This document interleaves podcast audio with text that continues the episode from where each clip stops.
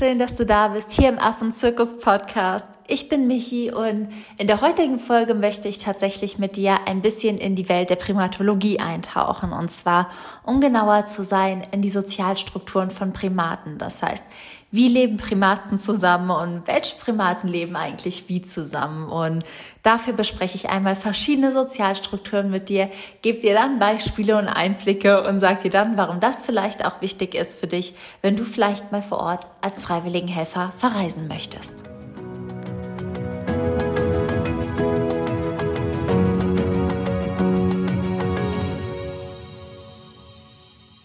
Dann lasst uns auch direkt starten.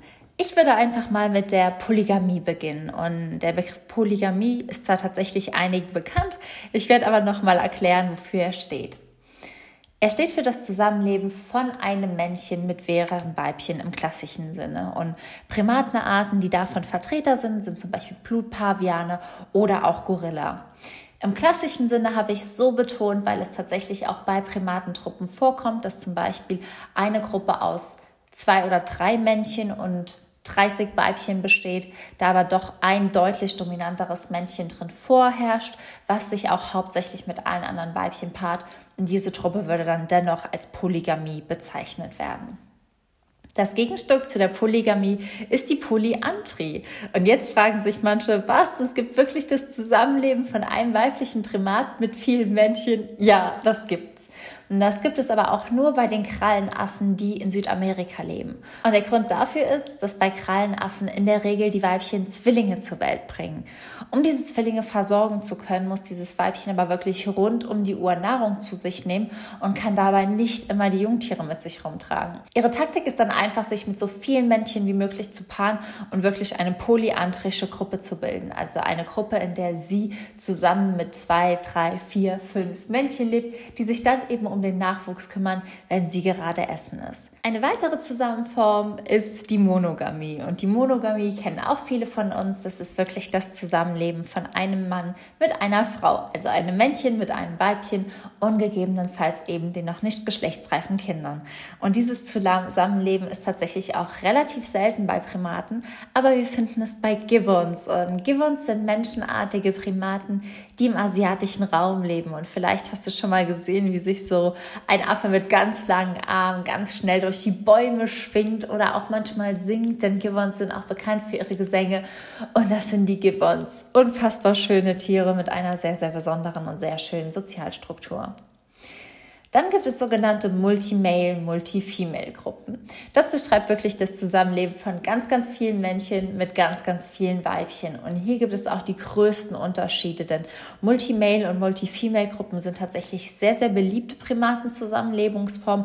Und daher gibt es hier nochmal innerhalb dieses Zusammenlebens einige Unterschiede, die ich jetzt kurz mit dir durchgehen werde. Der größte Unterschied wirklich bei diesen Multi-Male, Multi-Female-Gruppen, die sehr groß und sehr komplex sind, ist tatsächlich die Strategie zur Vermeidung von Inzest. Denn die Primaten leben natürlich zusammen und viele bleiben in ihrer Natalgruppe, das heißt in der Gruppe, in der sie geboren wurden.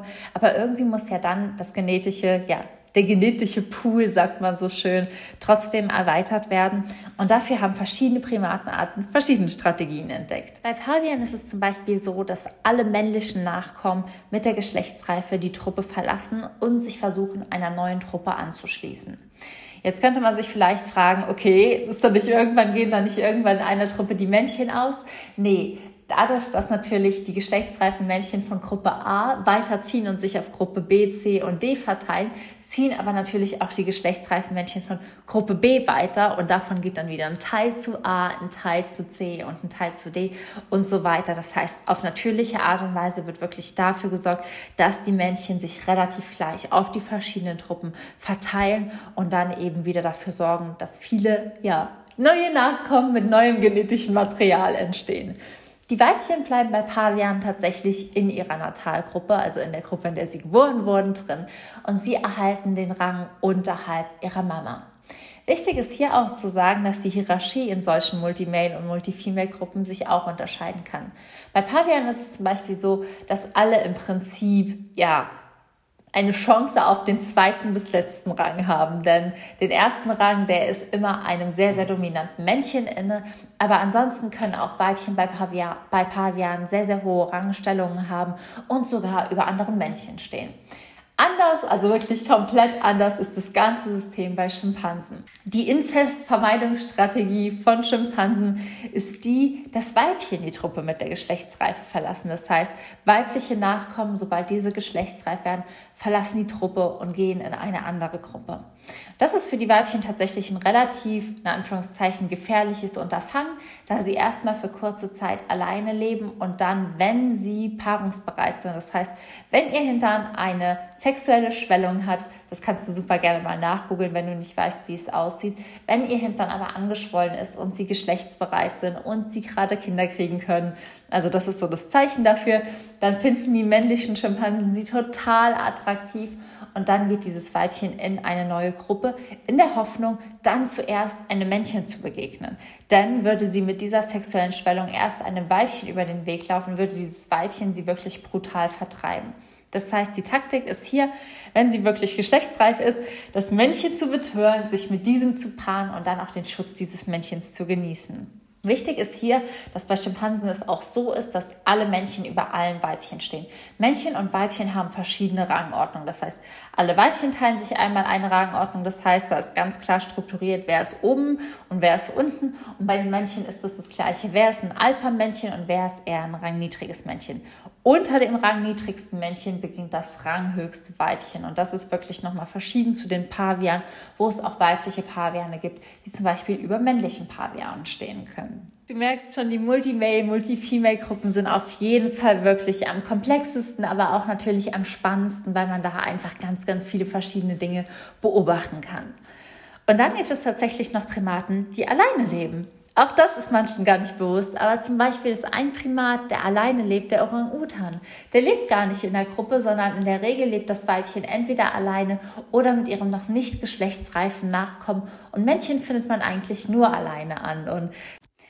Und jetzt fragst du dich vielleicht, okay Michi, ich weiß jetzt, was Polyandrie, Polygamie, Monogamie, Multimale und Multifemale-Gruppen und alleinlebende Primaten sind, aber was bringt mir das für meinen Aufenthalt als Freiwilligenhelfer? Im südlichen Afrika, da wo wir ab Juli Freiwilligenhelfer erstmals hin vermitteln werden, tauchen auch Primaten mit verschiedenen Sozialstrukturen auf. Klar, Paviane, Meerkatzen und die verschiedenen Meerkatzenarten leben natürlich in Multimale, Multifemale-Gruppen, aber zum Beispiel leben Buschbabys alleine. Und das ist einfach wichtig für dich, um herauszufinden, wie wird denn der Auswilderungsprozess sein. Ein Buschbaby kann nämlich dadurch, dass es alleine lebt, viel, viel schneller wieder ausgewildert werden als ein Pavian, der auf eine bestehende Gruppe angewiesen ist. Auch die Beobachtungen, die du dann vor Ort führen wirst, also zu schauen, wie haben sich Paviane oder Meerkatzen in ihre Gruppen integriert, laufen natürlich ganz, ganz anders ab, als wenn du jetzt ja einen alleinlebenden Primaten hast, wo du wirklich mehr darauf achtest, wie aufmerksam ist dieser Primat, kann er sein Essen gut fangen, entspricht er seinem natürlichen Aktivitätsmuster, während du bei Pavian wirklich mehr darauf achtest, wie reagiert die ganze Truppe bei Alarmrufen, wie ist die Sozialstruktur, haben wir dominante Männchen, findet Paarung statt, haben wir Nachwuchs, wer ist das Alpha und. Das heißt, die Sozialstruktur ist wirklich essentiell und die Sozialstruktur zu kennen ist essentiell, um zu wissen, wie wildere ich Primaten aus und worauf sollte ich einfach vor Ort achten. Und ja, Das finde ich super spannend und ich dachte, vielleicht interessiert es den einen oder anderen ja auch, der später mal Freiwilligenhelfer werden möchte. Ich hoffe jetzt, dass dir die Folge gefallen hat und du ganz, ganz viel für dich mitnehmen konntest. Es war ja auf jeden Fall so eine kleine Primatologie-Informationsfolge, die ich hier mit dir geteilt habe. Aber es macht mir auch einfach super, super viel Spaß, über alles zu sprechen, weil ich so begeistert darüber bin. Ich würde mich auf jeden Fall sehr, sehr freuen, wenn du bei mir auf Instagram mit Michis Wild Live vorbeischaust. Da kannst du wirklich unter den Post zur heutigen Folge schreiben, was hat dich am meisten fasziniert? Zu welcher Primatenart würdest du eigentlich gehören? Bist du lieber monogam oder findest du so Multimale, Multifemale-Gruppen cool? Oder bist du eher der Einzelgänger?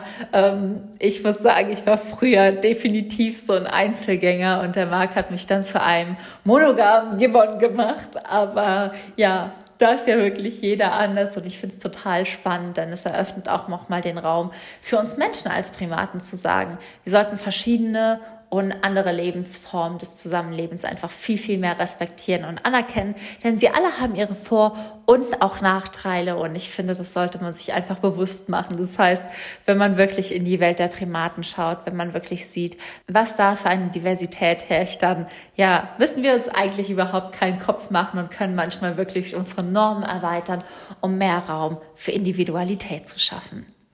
In dem Sinne wünsche ich dir einfach nur eine wundervolle Woche. Ich sage dir, sei frech wie ein Affe und mach's gut. Alles Liebe, deine Michi.